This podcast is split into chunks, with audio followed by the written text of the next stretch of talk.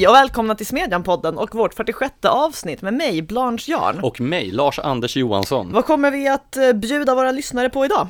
Idag ska vi tala om eh, Region Västernorrlands rökarpolicy. Vi ska tala om jämställdhetspropaganda i Sveriges Radio och vi ska tala om krisberedskap och prepping som underhållning.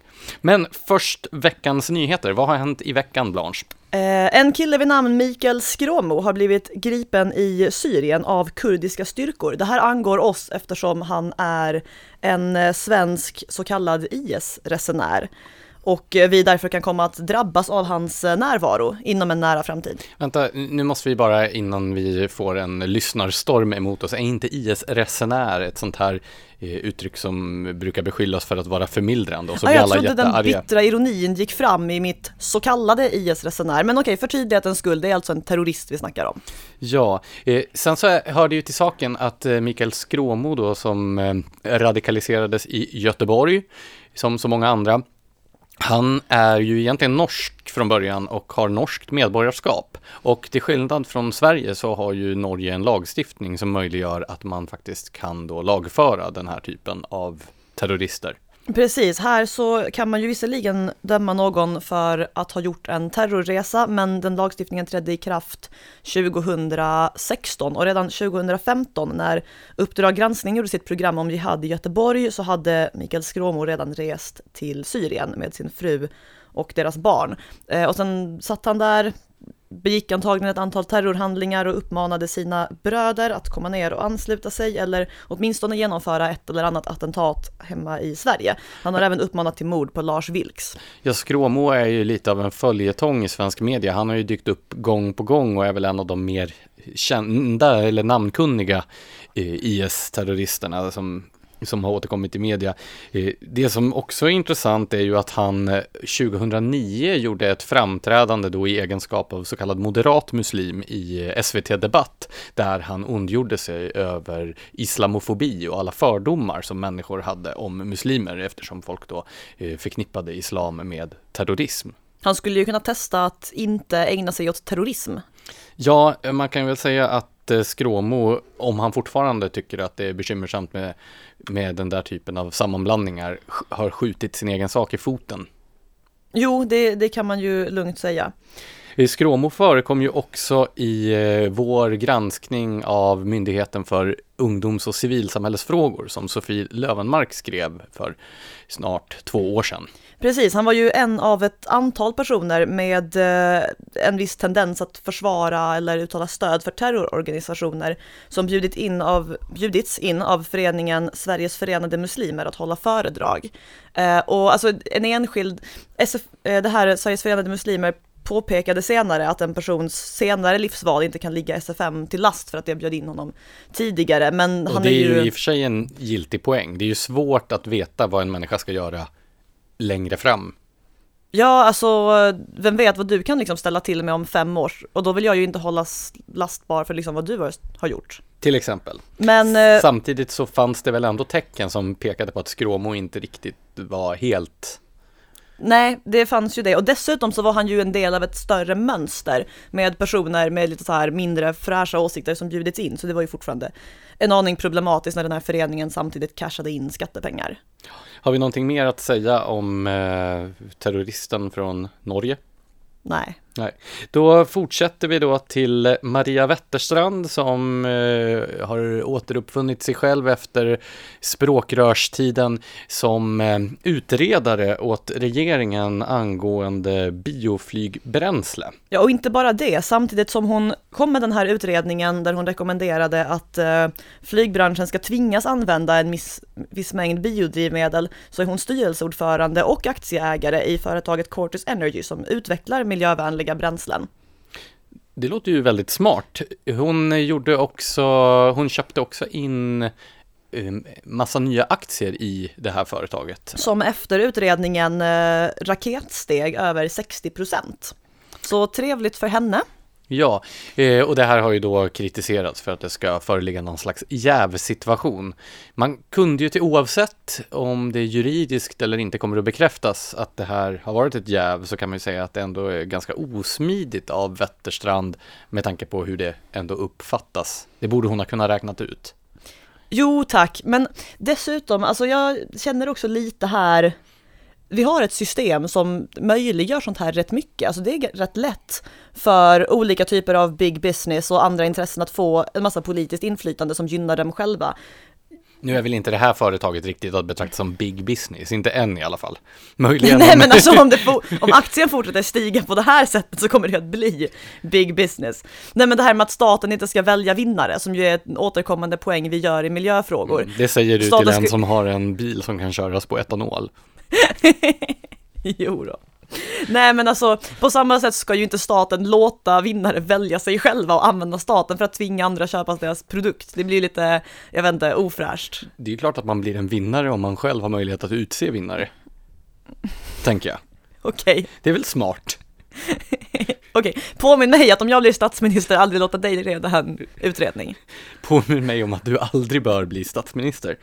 Eh, men vi håller fast då vid eh, Wetterstrands parti, Miljöpartiet som eh, alltid har massa kreativa förslag som lyser upp vår vardag. Eller hur Blanche? jo, det här tog du ju extra väl när jag nämnde nyheten för dig.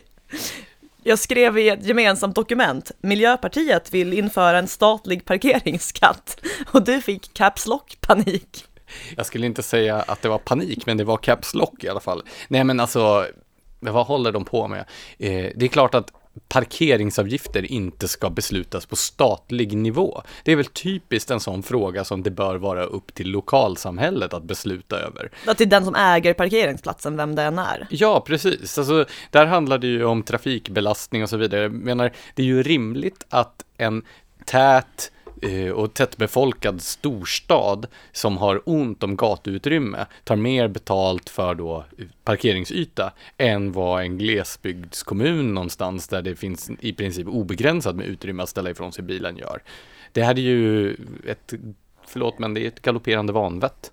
Och det handlar ju också om, ja men det är ju alltid så här med Miljöpartiet att de vill eh, centralisera beslutsmakten. Det ska mer och mer makt in till staten, mer och mer makt till EU, alltså mindre makt till de enskilda medborgarna. Fast ett alternativ det föreslog var annars att eh, kommunerna ska ta ut parkeringsavgifter genom att staten ska tvinga kommunerna att göra det. Ja men då så, då har man ju en stor möjlighet att Problemet påverka. är löst. Eller hur? Nej men så här agerar de ju alltid, att om de inte kan tvinga människor att rätta sig efter deras eh, ganska mm, obskyra ideologi i deras hemkommun, ja då försöker de driva det upp till regionnivå och får de inte igenom det där, ja men då försöker de driva det på riksnivå. Ja, jag ger det fem år så är det här ett jävla EU-förslag. Ja, precis. Då ska man i Bryssel sitta och slå fast hur parkeringsavgifterna ska se ut över hela Europa. Alltså skjut mig, allvarligt hur, talat. Hur var det nu? Det finns eh, statsvetare som hävdar att Miljöpartiet är ett eh, frihetligt parti, eller hur? Jo. Ja. Ja. Eh, ska vi helt enkelt gå vidare till dagens första ämne? Rökare i Västernorrland. Stackars människor. Alltså Västernorrland måste vara det sämsta stället i hela Sverige att vara en tobaksbrukare. Åtminstone om du jobbar i landstinget, eller som det nu heter på byråkratiska, regionen. Ja, alltså det här var ju då regionen som ville förbjuda snus på arbetstid eftersom ja. Eftersom? ja, eftersom. Nej, eftersom. men alltså, bara för att. Nej, men alltså man har ju en sån här nollvision för tobak. Eh, och då är ju en bra start att förbjuda de egna anställda att eh, bruka det, tycker man. Eh, men eh, nu så väckte det uppmärksamhet igen genom att införa en ny tobakspolicy som säger att eh, de rökare som har oturen att vara anställda av regionen måste stämpla ut och byta om för att gå ut och ta en cigarett byta om? Ja, alltså det måste stämpla ut så att det blir liksom en formell paus och inte en extra skattekrona ska råka gå till att någon njuter av en cigarett. Och sen ska de byta om så att de inte har samma kläder på arbetsplatsen som på rökrutan. Och sen ska de gå ut dit och röka medan, jag vet inte, chefen står och stirrar anklagande på dem genom rutan eller någonting. Och sen ska de gå in igen och byta om och jag vet inte, desinficera sig, nu överdriver jag. Men ja, alltså... Nu tycker jag det börjar låta lite oseriöst här, men hur, hur motivera regionen Ja, det är ju det. Alltså, dels finns ju den här övergripande anti-tobakspolicyn. Eh, så då kan man ju tolka det här som, en, eh, som att man vill markera mot rökning i allmänhet. Väldigt mycket, många sådana här regler är ju tänkta att vara så normativa och påverka hur människor ser på saker, exempelvis rökare. Sina arbetsgivare, jaha. exempelvis Västernorrland. Men, eh, men dels är det eh, enligt eh, folkhälsochefen Peter Möllersvärd på regionen en rättvisefråga. Hur då, kan man undra? Jo, så här säger han. Det är inte okej okay att man tar flera rökpauser under arbetsdagen när inte icke-rökarna kan ta rast i samma utsträckning. Kan inte icke-rökarna ta rast i samma utsträckning? Ja, det där är ju verkligen följdfrågan. Alltså, det låter ju i och för sig ännu mer förfärligt kan jag tycka. Nog för att det här styvmodliga behandlandet av de, den rökande delen av personalen är illa, men om personer som inte röker inte får ta rast, då är det ju ännu värre. Ja men alltså hur lång tid tar det att gå ut och ta en cigg? Två, tre minuter kanske? Om två, tre minuter är en paus som inte icke-rökare får ta. Alltså vad är det där för arbetsmiljö egentligen? Så får man avdrag på lönen om man står och pratar för länge med en kollega vid kaffet? Måste man ha en lapp från chefen för att gå på toa? Alltså... Jag ser oändliga möjligheter uppenbara sig här. Jag borde aldrig ha tagit upp det här, eller hur? Nej, nej men alltså Möllersvärd tycker då alltså att det här är en rättvisefråga för att de andra inte har möjlighet att ta ledigt tydligen, delvis det. Delvis handlar det om att eh, man inte ska behöva uppleva doften av tobaksrök. Eh, han säger, Möllersvärd alltså, eh, det är inte bra att man möter eh, till exempel patienter och luktar rök. Den här policyn gäller dock även patienterna själva. Eh, den som har en operation planerad är exempelvis tvungen att vara rökfri åtta veckor före och efter operation. Jag antar att varje liten liksom, doftpartikel ska ha hunnit försvinna ur personens närvaro. Um, men jag hoppas jag... det här inte gäller akutpatienter. Nej, det här är planerade operationer. Okay. Det kommer inte att neka någon med ett benbrott en operation för att den har rökt den senaste veckan, hoppas jag ännu, men du fattar. Um, det intressanta med det här är dock, tanken att ingen ska behöva stå ut med doften av cigarettrök, den är ju rätt radikal med tanke på vad vi annars står ut med från våra medmänniskor i termer av så här dofter och oljud. Vad tänker du på då? Jag vet att du tänker på min handkräm som luktar polkagris. Ja, jag vill nu att du stämplar ut från jobbet och byter om varje gång som du ska använda den där Går ut utomhus, ställer mig i en anvisad ruta. Ja, och smörjer in dina händer. Ja, nej men så här, du står ut med det. Jag, alltså... Med reservation. du får stå ut med det. Men så här, man står ut med personer med dålig hygien Alltså någonstans så ingår det väl i och för sig, alltså en arbetsgivare kan ju säga åt anställda om de brister för mycket i hygienen. Jo, men alltså med tanke på att det här även gäller patienter, alltså det kan ju inte vara så att en person som, ja men kanske kanske inte har ett hem för tillfället och inte kan duscha så ofta som den skulle önska, så här, därför inte har den bästa odören, kommer in till regionen och det är bara du får gå ut härifrån för du luktar, alltså det vore helt sjukt och oacceptabelt. Men jag tänker Nej, på... nu sa jag helt sjukt! Ja, du säger alltid helt sjukt. eh, nej, ja. men i varenda avsnitt. Men eftersom vi vet att vi har en lyssnare som har skapat ett dryckesspel där han får ta sig en liten eh, jäkel varje gång som du säger helt sjukt så... Varsågod! Ja, skål. Men eh, jag tänker också på eh, de, vanligtvis så brukar ju den här antirökningslobbyn hävda att de stödjer sig på forskning. Sen frångår de ju det redan när de hävdar att passiv rökning skulle vara skadligt utomhus. Det är det ju inte. Det finns ju inget belägg för att det skulle vara skadligt ute i friska luften om man råkar andas in rök. Men i det här fallet så har de ju skjutit ut sig själva i omloppsbana väldigt långt från då all vetenskaplig evidens när de börjar tala om tredjehandsrökning. Det vill säga eh, att man också kan riskera att bli utsatt för stanken från då en passiv rökare. Just begreppet tredjehandsrökning vill jag dock minnas att det var någon som hade kommenterat min text och skrivit, så regionen har inte ballat ur riktigt så mycket riktigt ännu, vill nej, jag ändå ge den här. Absolut, Möllersvärd ska inte få bära hundhuvud. För det. Nej, nej, precis. Men i alla fall, poängen här är att man står ut med liksom personer som kommer, går runt i så här doftmån av riktigt vidrig parfym, man står ut med, du vet det här asen som använder mobilens högtalartelefon och sitter och pratar på bussen. Ja, varför gör de det? För att de hatar sin omgivning, det är den sämsta sortens människor. Och dem står man också ut med. Man står ut med så här arga spädbarn, trots att ärligt talat det stör mig hundra gånger mer än jo, någon rökare skulle kunna göra. kan ju inte riktigt lastas för sitt beteende. Nej men alltså fortfarande, poängen är just att det har ett beteende som stör en, men man accepterar att man har valt att leva bland andra människor och då får man även lära sig att leva med dem. Även när det är så här, gör jobbiga ljud eller inte luktar så gott. Alltså man får bara lära sig leva med det. Det är liksom en fråga om grundläggande tolerans. Jag funderar också kring den rent principiella frågan. Hur långt ska arbetsgivaren egentligen få gå när det gäller att tillrättavisa de anställda i deras livsstil?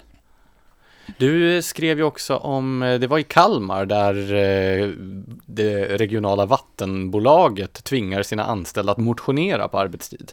Ja, alltså den här nyheten kom för kanske fem år sedan eller så och om jag minns rätt nu så var tanken att det skulle vara eh, lönegrundande. Att man var tvungen att gå och träna två gånger i veckan och så stämde arbetsgivaren av med gymmet, att man verkligen hade varit där.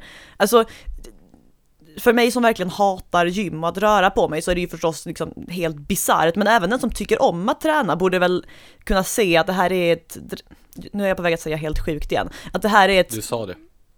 Jag vet, jag vet. Men att det är ett riktigt märkligt system. Alltså, det där, så här, är, att det där är träna- en fritidsaktivitet, det ska ju ens arbetsgivare ge fan i. Att få träna på arbetstid är ju ett privilegium, men om det blir då ett obligatorium, då är det ju någonting helt annat. Ja, det är ju att orsaka fysiskt lidande för sina anställda. Du ju- drog ju också en parallell i din artikel mellan rökning och fetma. Hur ser den parallellen ut? Fetma är ju inte direkt någonting som drabbar omgivningen då, så som lukt påstås göra. Nej men vad jag reagerar på vad gäller just rökning är att det, det är liksom i stora grupper socialt accepterat att vara riktigt, riktigt intolerant mot dem. Jag skrev ju om rökning för ett par månader sedan var det väl och fick så kommentarer på temat cigaretter har dödat fler personer än Hitler så du försvarar typ nazism nu. Alltså så här riktigt ute i omloppsbana grejer. Eh, som det verkade tycka var helt normalt att säga men liksom idén att man skulle få lägga sig i människors privatliv på andra punkter, typ så här vilken religion de tillber, vad de gör i sängkammaren, sådana här saker, det är helt oaccepterade i samhället i stort. Men idén att man ska få så här tvinga rökare att anpassa sig efter en själv är rätt accepterad. Och då försökte jag fundera på vad finns det mer för grupper som man kan ha en lite motsvarande attityd till. Och den jag kom på var just överviktiga personer. Um, för att alltså, det är inte alls på samma nivå, men dels det här att tvinga folk att träna, dels det här att det är liksom, som jag uppfattar det som, rätt acceptabelt för personer att tala om överviktiga som, som att det har eh, ja, men misslyckats på något vis. Varje gång man talar om sockerskatt så är det lite underförstått att de här människorna begriper inte sitt eget bästa och de gör dåliga val och är för svaga eller någonting för att leva Just nyttigt och då gäller- måste vi tvinga dem ändra sig. Just vad gäller sockerskatten så är det väl eh, frapperande ofta som det är personer som anser att de själva inte klarar av att ta egna beslut och därför vill bli tvingade av omgivningen. Jag tänker Göran Greider argumenterade ju på det sättet för sockerskatt. Jo, precis. Och ehm, eh, vad heter det, jag tänkte också på eh, en intervju jag läste när jag recenserade en bok på ett liknande tema, boken Hunger av Roxane Gay. Då läste jag en intervju med den svenska sångerskan Anna Buck som sa att feta är som vår tids byfånar. Och med det menade hon att man, man kan liksom skratta lite åt dem och se ner lite på dem och ha en lite mer föraktfull attityd för att det, ja, det är, det är en sorts byfånar. Samtidigt finns det ju också en motbild i form av den här så kallade kroppsaktivismen som vi har talat om tidigare i Smedjan-podden med personer då som tycker att man istället ska bejaka en ohälsosam livsstil och som anser då att det är förtryckande att vara Eh, att framhålla då traditionella skönhetsideal och en liksom vältränad kropp och så vidare. Medan det istället är ett bevis på att man är en väldigt frigjord människa om man bejakar motsatsen till ett traditionellt skönhetsideal. Men alltså, den rörelsen är ju rätt larvig för att det alltid ska komma in på så här hur förtryckande det är att se smala människor i reklam och sånt och det är ju, ja men rätt, det är ett löjligt resonemang liksom. Men eh, samtidigt kan jag typ på någon nivå ändå förstå dem. Med tanke på alla de här politiska insatserna som ska få överviktiga personer att ändra på sig och passa in i hur liksom ledande politiker skulle föredra att det såg ut och levde, så kan jag fatta att det uppstår någon sorts motreaktion, att man helt enkelt får nog av det hela. Så jag kan sympatisera lite, lite med den här rörelsen ändå.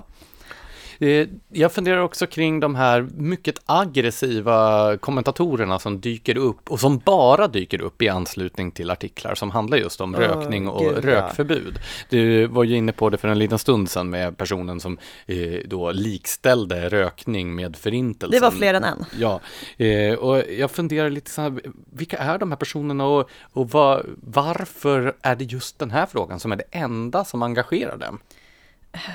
Alltså jag undrar verkligen, alltså i vissa fall kanske det är en person som, där en närstående har drabbats av lungcancer. Då förstår jag att man kan hänga upp sig på frågan om rökning och man utvecklar ett sånt tunnelseende att hindra att det här drabbar någon annan oavsett vilka val den egentligen borde ha rätt att göra, att man verkligen snör in på frågan. Men det är väldigt många människor som bara har hakat upp sig förskräckligt mycket på det här och jag undrar om det inte går att dra en parallell till Eh, till just det här med överviktiga, att andra personer som stör, som så här, gör oljud i kollektivtrafiken, använder högtalartelefonen, luktar illa, jag vet inte. Man kan inte riktigt gå runt och se ner på den bara för att det gör det, men jag tror människor känner att det kan se ner på rökare och överviktiga. Och att det är det här föraktet som att man känner sig bättre själv på något vis för att man sitter och hatar på dem som gör vad man tycker är ett sämre val. En återkommande sak också i de här kommentarerna det är att de utgår från att all argumentation mot rökförbud och liknande saker utgår från att personen är rökare själv. Att det är människor som talar i egen sak. Det verkar finnas en total oförmåga bland anhängarna av rökförbud och den här typen av symbolpolitik att förstå principresonemang. Ja, alltså efter min text eh, om just rök, de stackars rökarna i Västernorrland så fick jag ett antal mejl från personer som ibland på ett väldigt trevligt sätt eh, och ibland på ett rätt otrevligt sätt eh, sa åt mig att jag borde sluta röka. Det, jag har liksom inte i någon formulering sagt vi röker eller på något annat sätt givit sken av att jag skulle röka.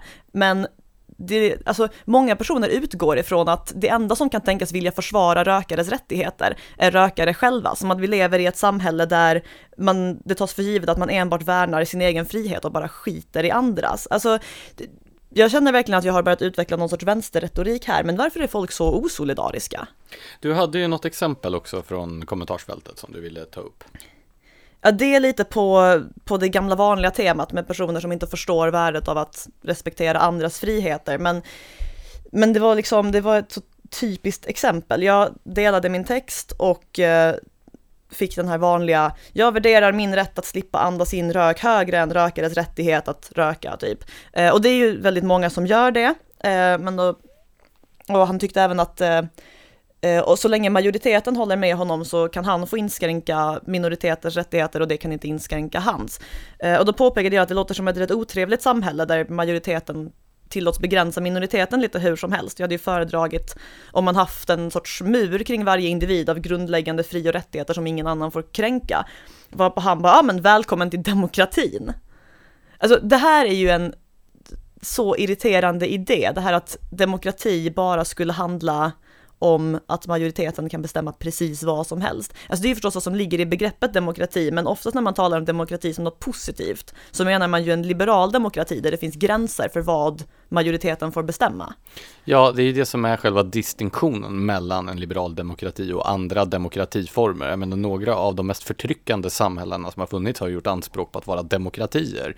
Eh, folkrepubliker och den demokratiska republiken DDR och så vidare. Eh, och det beror ju helt enkelt på att man anser då att det är folket som bestämmer. Nordkorea är väl också en folkrepublik?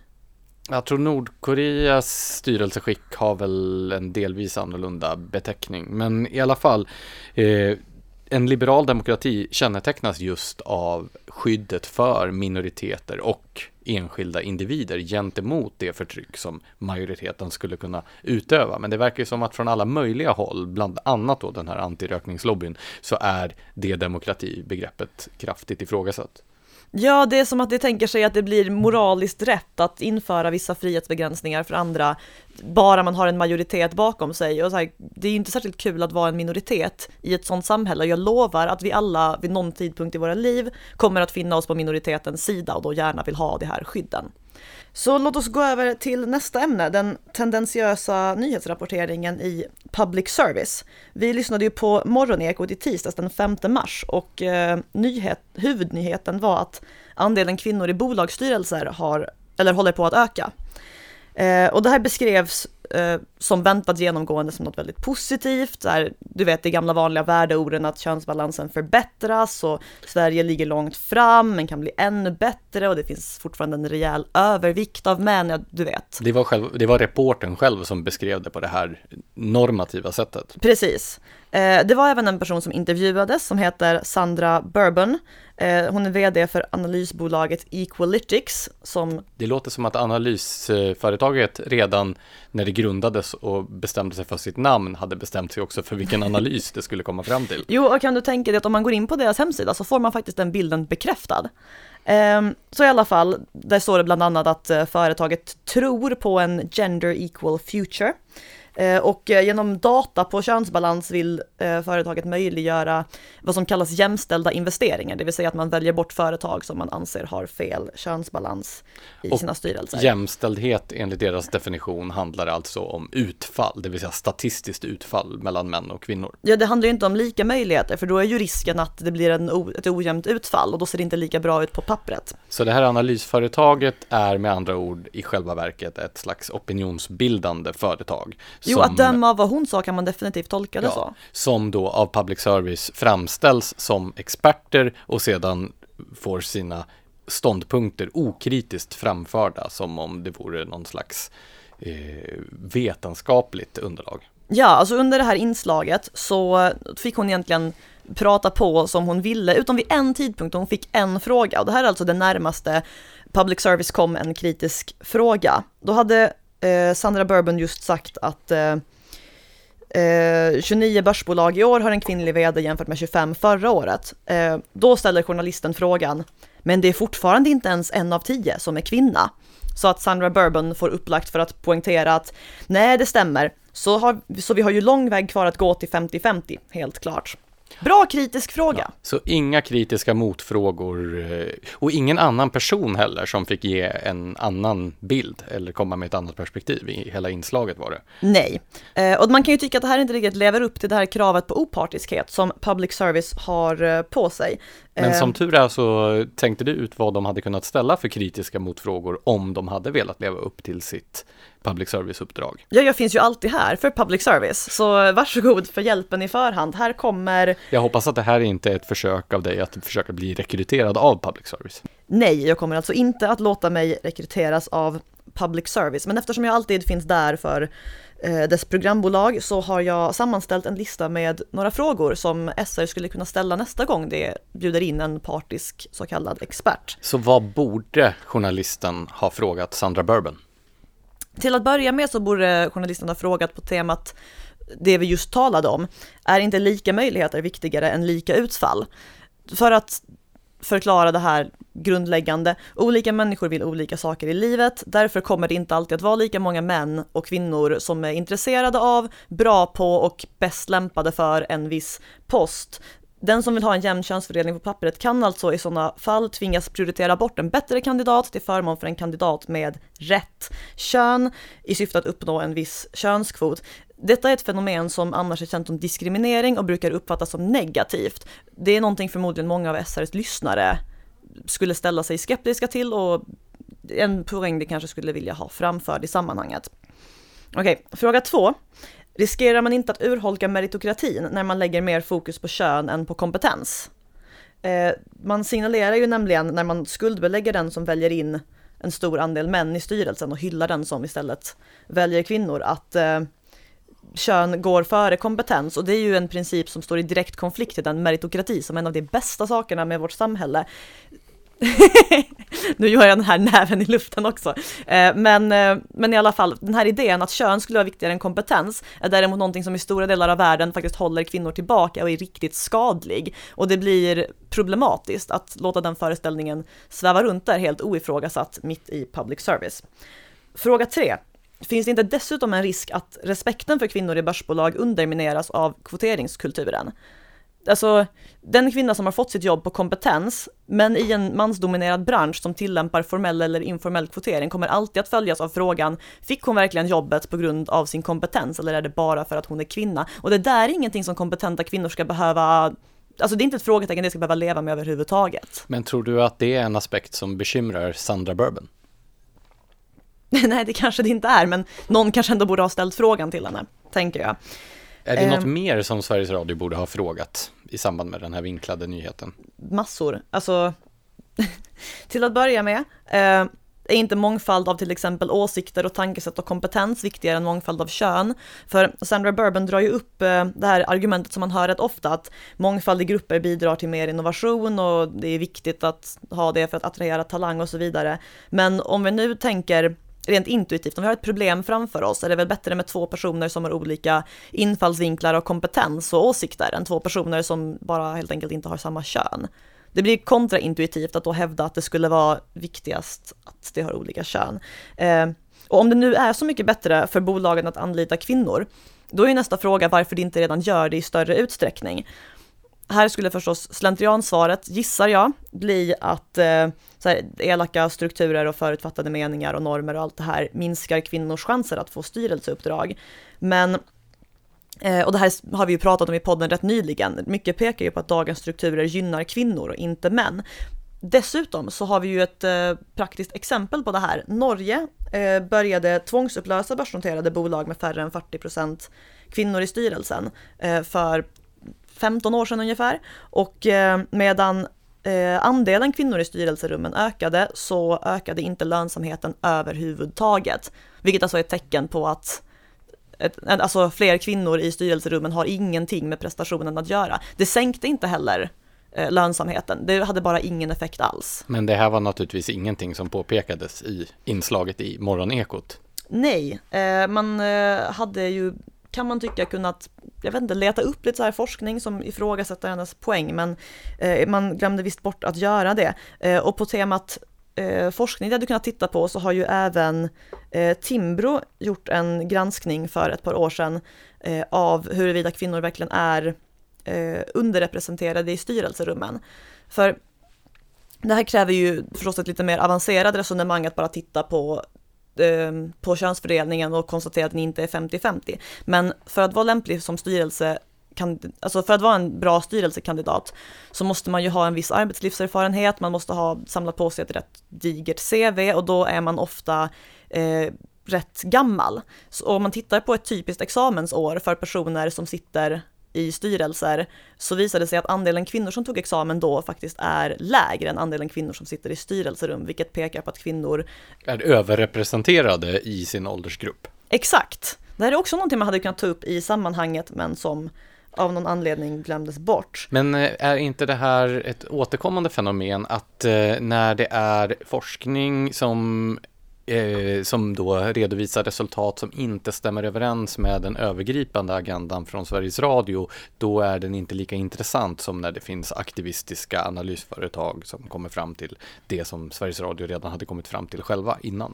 Alltså ändra det, eller så är det helt enkelt så att det inte riktigt förstår skillnaden mellan vad som är ens egen åsikt och vad som är någon sorts objektiv fakta, objektiv verklighet. För grejen är att om man nu är omgiven av personer som tycker likadant som man själv gör och så stöter man på en expert eller en vd för ett analysbolag som också håller med, då kanske man bara inte inser att det här fortfarande är en vinklad verklighetsbeskrivning. Men ändå tycker man att det har ett tillräckligt högt nyhetsvärde för att ha det som huvudnyhet i morgonsändningen. Oh ja.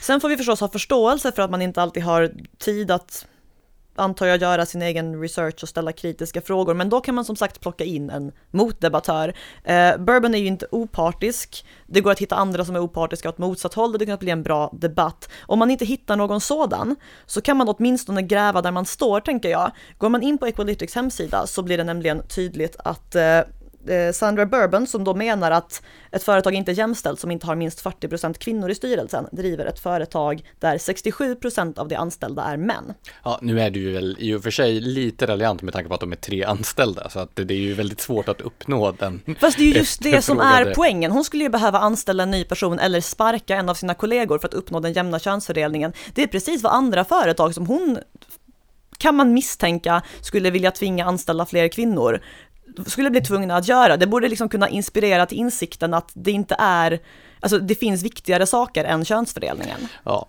men nu tycker jag ändå inte att problemet är ju inte att det finns tendensiösa analysföretag som eh, i viss mån hycklar med sina egna ståndpunkter, utan problemet här är ju att public service, numera skattefinansierade public service, inte lever upp till eh, sitt eget uppdrag om eh, opartiskhet och saklighet, utan istället torgför den här typen av eh, av opinionsbildning som om det vore fakta och dessutom låter reportrarna eh, själva vara normativa i sin framställning. Ja, det här är ju ingen så här unikt fall direkt, utan Nej. orsaken till att jag tog upp det är ju att det är en del i ett väldigt mycket större pussel.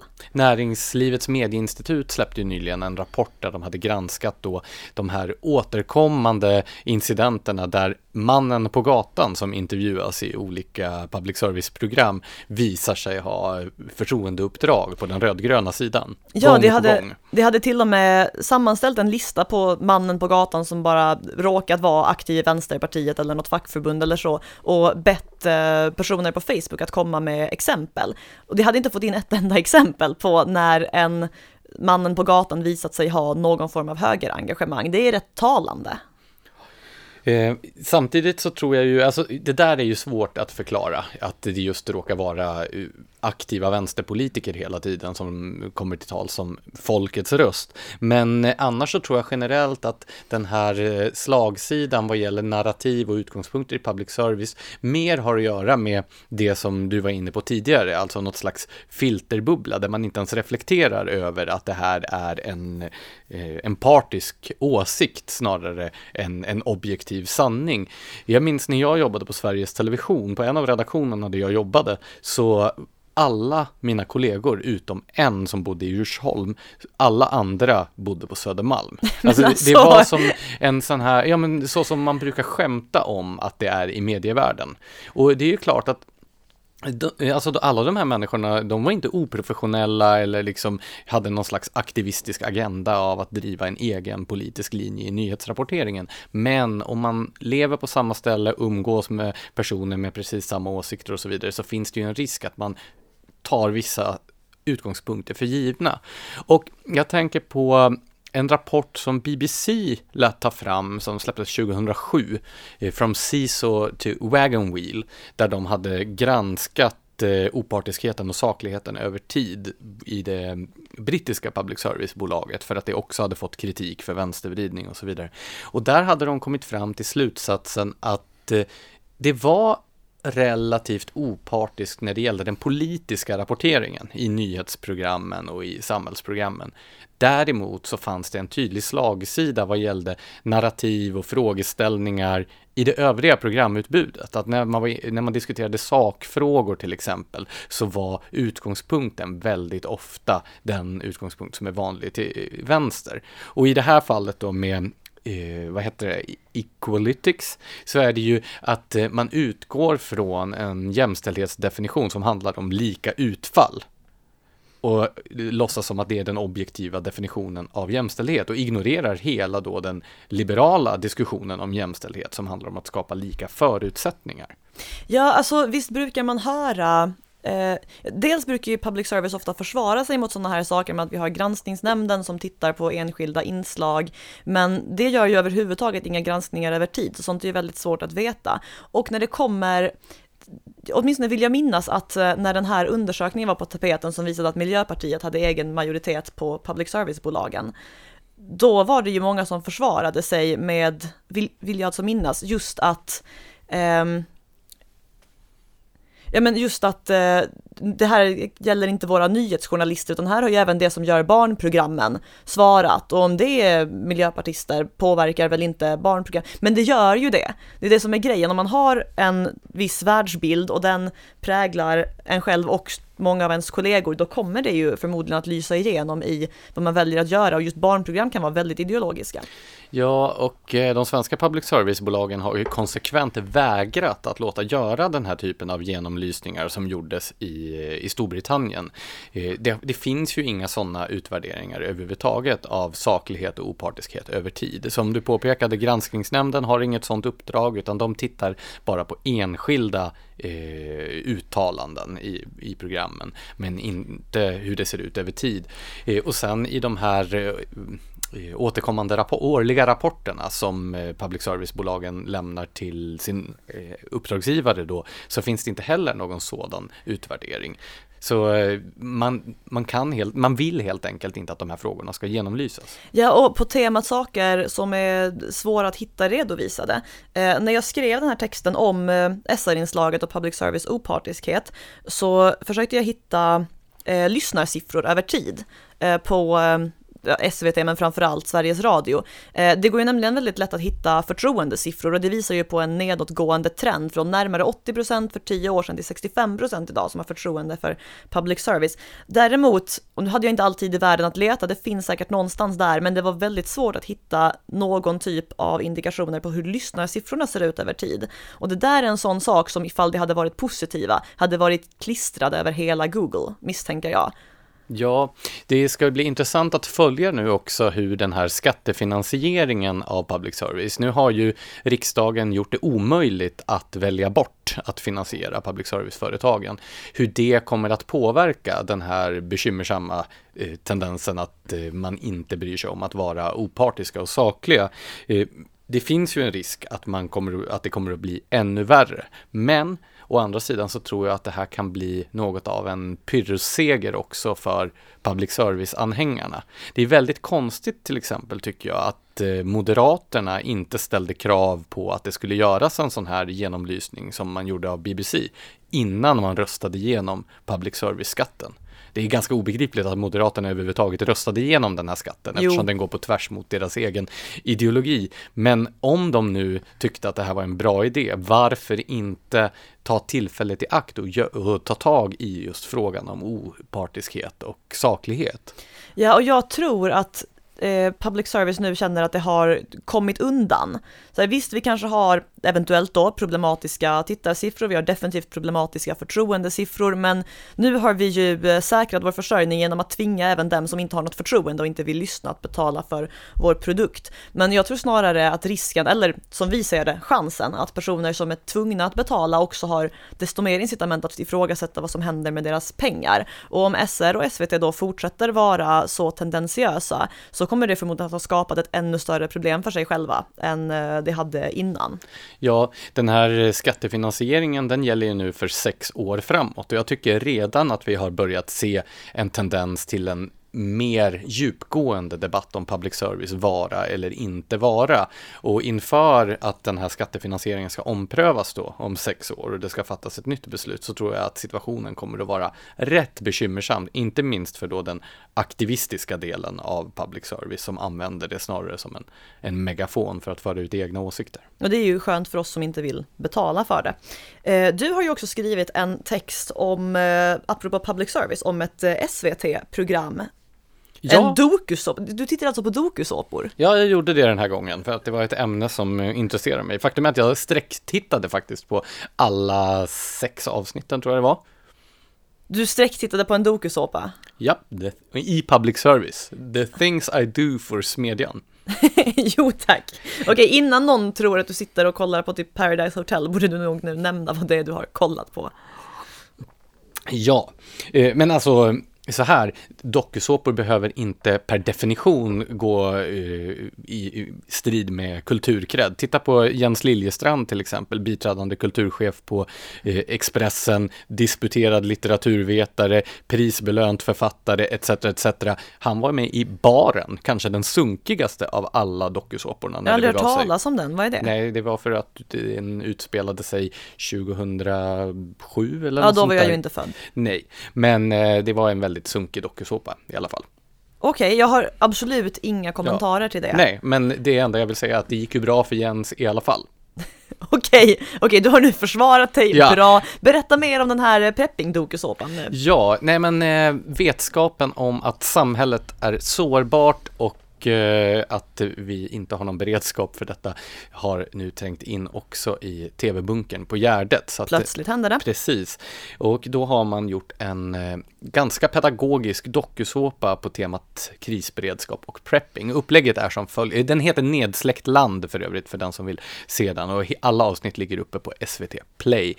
Eh, upplägget är att det är två lag som tävlar, eller tävlar mot varandra. Det är inte riktigt en tävling på det sättet. Det är mera av ett socialt experiment.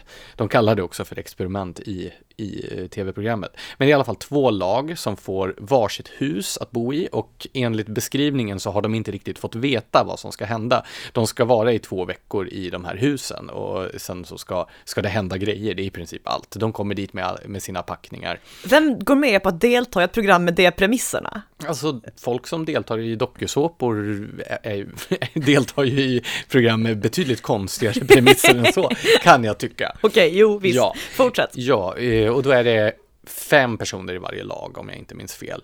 Och det ena laget, de tilldelas då ett eh, en lyxvilla som det kallas, ett hypermodernt hus i eh, en arkitektur som kanske inte riktigt faller Smedjans redaktion på läppen, men där allting håller väldigt hög standard och det finns eh, massor av olika typer av elektronik och så vidare. Allting är elektrifierat där, väldigt lyxigt och bekvämt och man ser på deltagarna hur glada de blir när de kommer dit och ser hur nice de ska ha det under två veckor när de bor i det här huset. Haha. Det andra laget då, de får bo i ett eh, litet rött hus med vita knutar på landet. Gud vad mysigt! Med eh, kaminer och skogen runt hörnet och en fiskesjö och ja, du Låter som en dröm. Det är otroligt sådär pedagogiskt upplagt, för sen det som händer andra dagen är att all el stängs av. Och eh, då får de höra på, på radion där ett fiktivt inslag om att Eh, elektriciteten är utslagen i hela Sverige och de är isolerade i de här husen och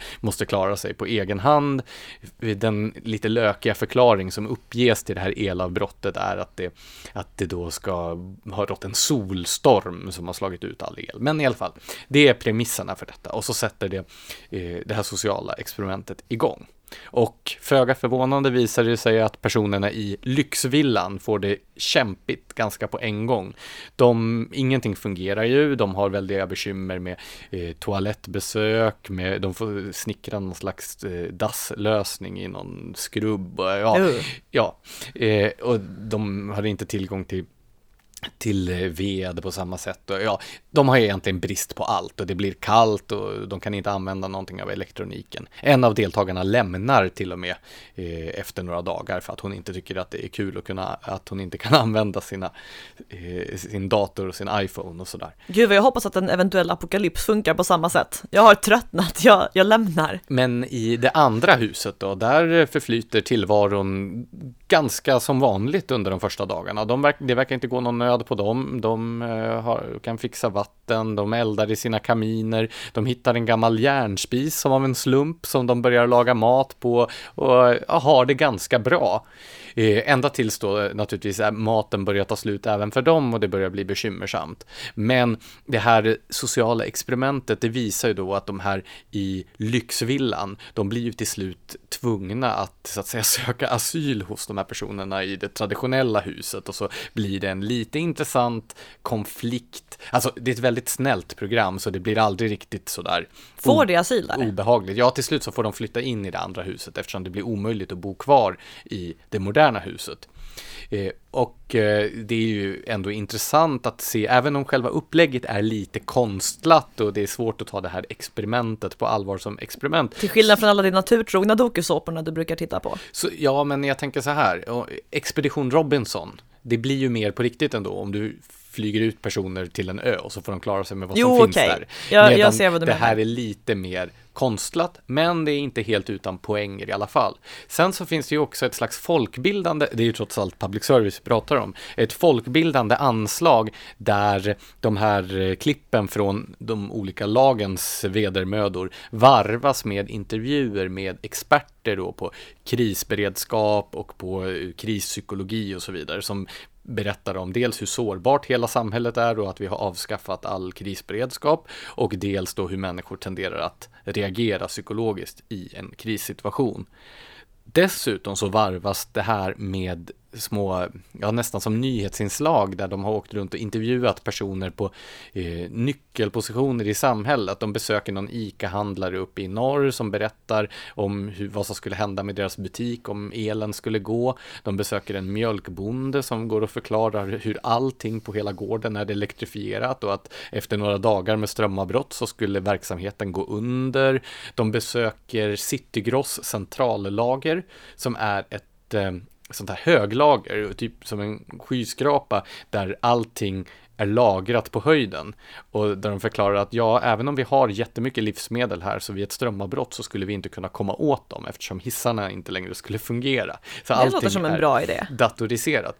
Så det finns ju en väldigt tydlig så här tendens i programmet att visa på hur sårbart dagens samhälle är, att vi inte överhuvudtaget är rustade för en kris med långvarigt strömavbrott. Men alltså det här är en tendens jag verkligen kan störa mig på, det här att människor aktivt väljer och om inte annat så passivt efterfrågar saker som är så liksom teknologiskt och elektroniskt avancerade att det är inte bara en så här krissäkerhetsfråga utan också en ren så här fråga om vad man kan fixa själv.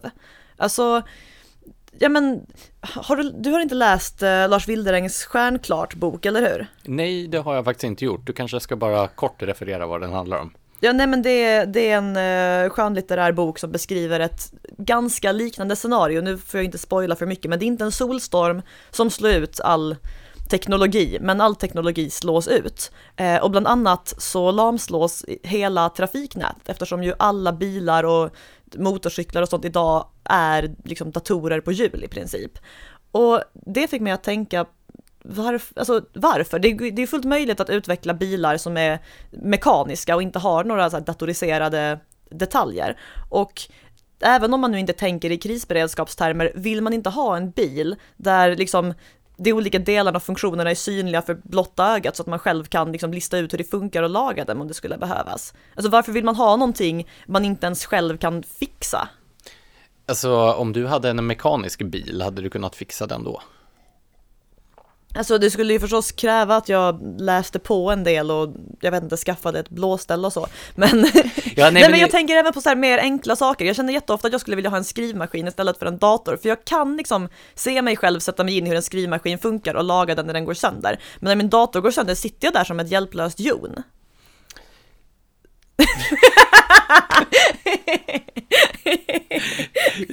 jo, alltså det är en relevant poäng som du lyfter och jag tror att det här det är ju inte en liksom, medveten nedrustning av beredskapen, utan det handlar helt enkelt om att olika typer av konsumtionsprodukter, men även fordon och så vidare, har effektiviserats och gjorts bättre genom elektronik i de flesta avseenden. Samtidigt också som den allt mer långt drivna arbetsdelningen i samhället har gjort att eh, ja, men människor tycker inte att det är värt att mecka med sina egna bilar och sådär, utan det har man lagt ut på, på bilmeckar och eh, då är det ju lättare också att låta professionella hantera den genomdatoriserade moderna bilen. Men kan man inte tycka det är kul att mecka med bilen då? Det, det finns ju fortfarande folk som tycker det och då köper de gamla bilar. Men det här har ju lett till att dagens moderna bilar, som i nästan alla avseenden är bättre än äldre bilar, de är ju omöjliga att laga själv och man sitter där, hur var det du formulerade det? Som ett hjälplöst jon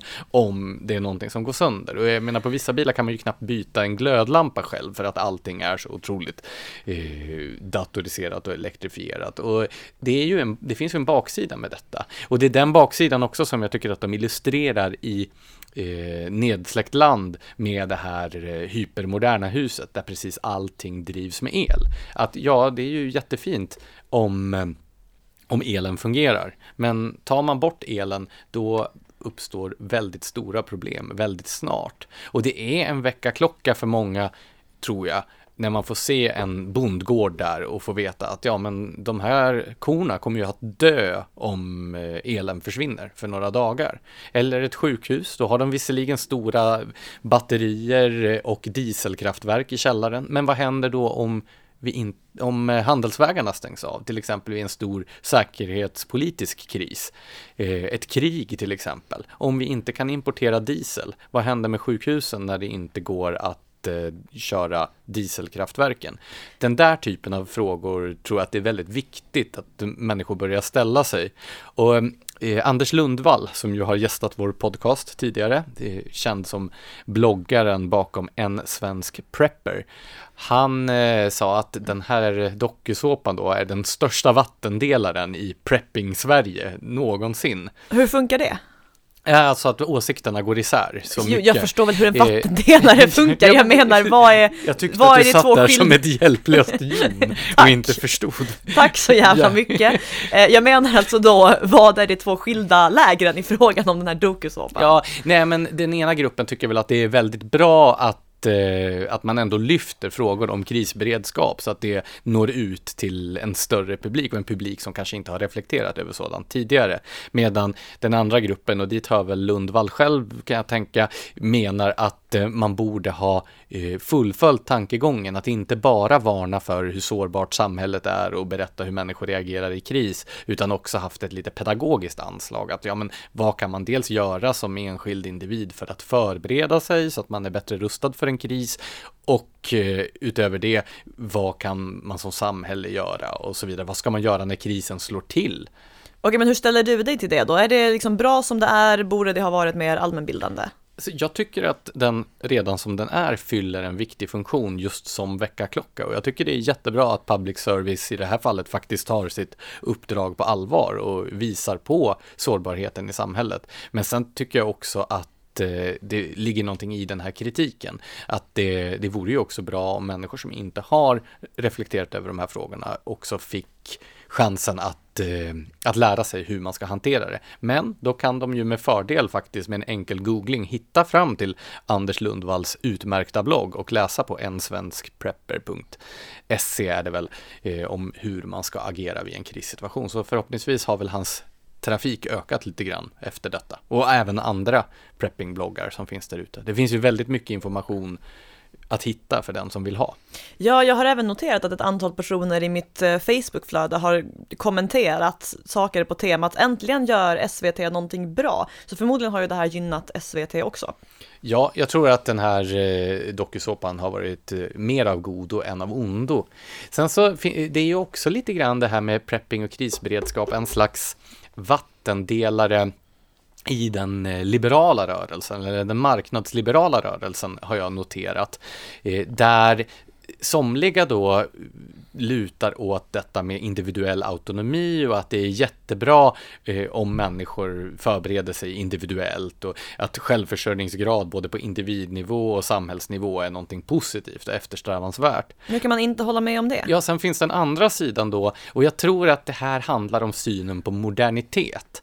Att det ligger en slags latent modernitetskritik i detta. Att om man inte litar blint på att det hypermoderna genomelektrifierade just-in-time-samhället ska leverera bättre och bättre i alla givna situationer, då är man en något suspekt person som riskerar att bli eh, grus i det här framstegsmaskineriet som man har vikt sitt liv åt att applådera. Ett alternativ till modernitetsförklaringen är ju annars att skiljelinjen går i synen på staten. Det finns ju liberaler som betraktar staten som alla goda gåvors givare och liberala som betraktar staten som ett problem. Eh, och eh, den som betraktar staten som snarare ett problem och inte litar på att den levererar allting man behöver är ju mer benägen att vilja se till att man själv har det grundat medan den som ser staten som som den som kommer att liksom lösa eventuella sådana här problem som uppstår kan känna sig mer benägen att se med misstänksamhet på dem som inte håller med. Det var en oerhört lång mening, Blanche.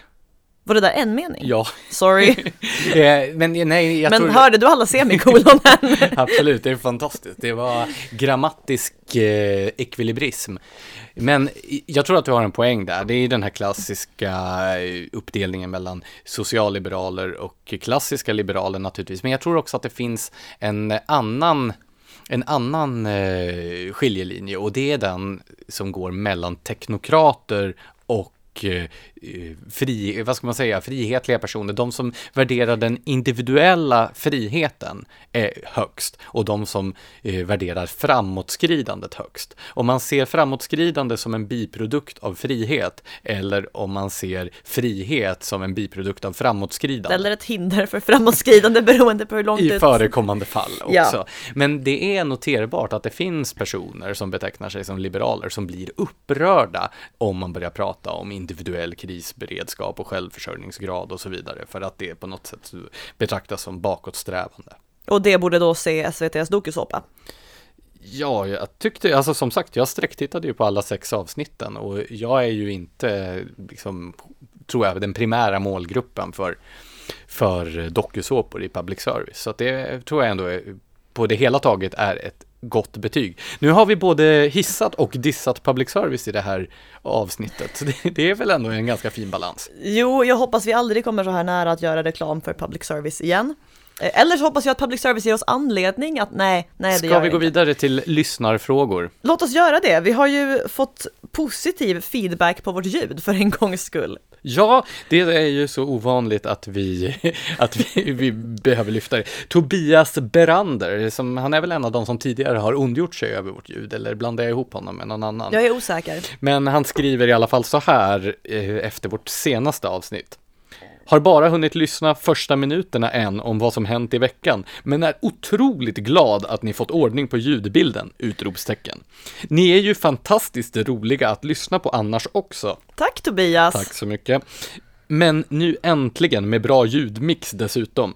Var det att bli jämförd med Thin Lizzy som fick bägaren att rinna över? Frågetecken. Ja, den sved ju lite. det gjorde den faktiskt.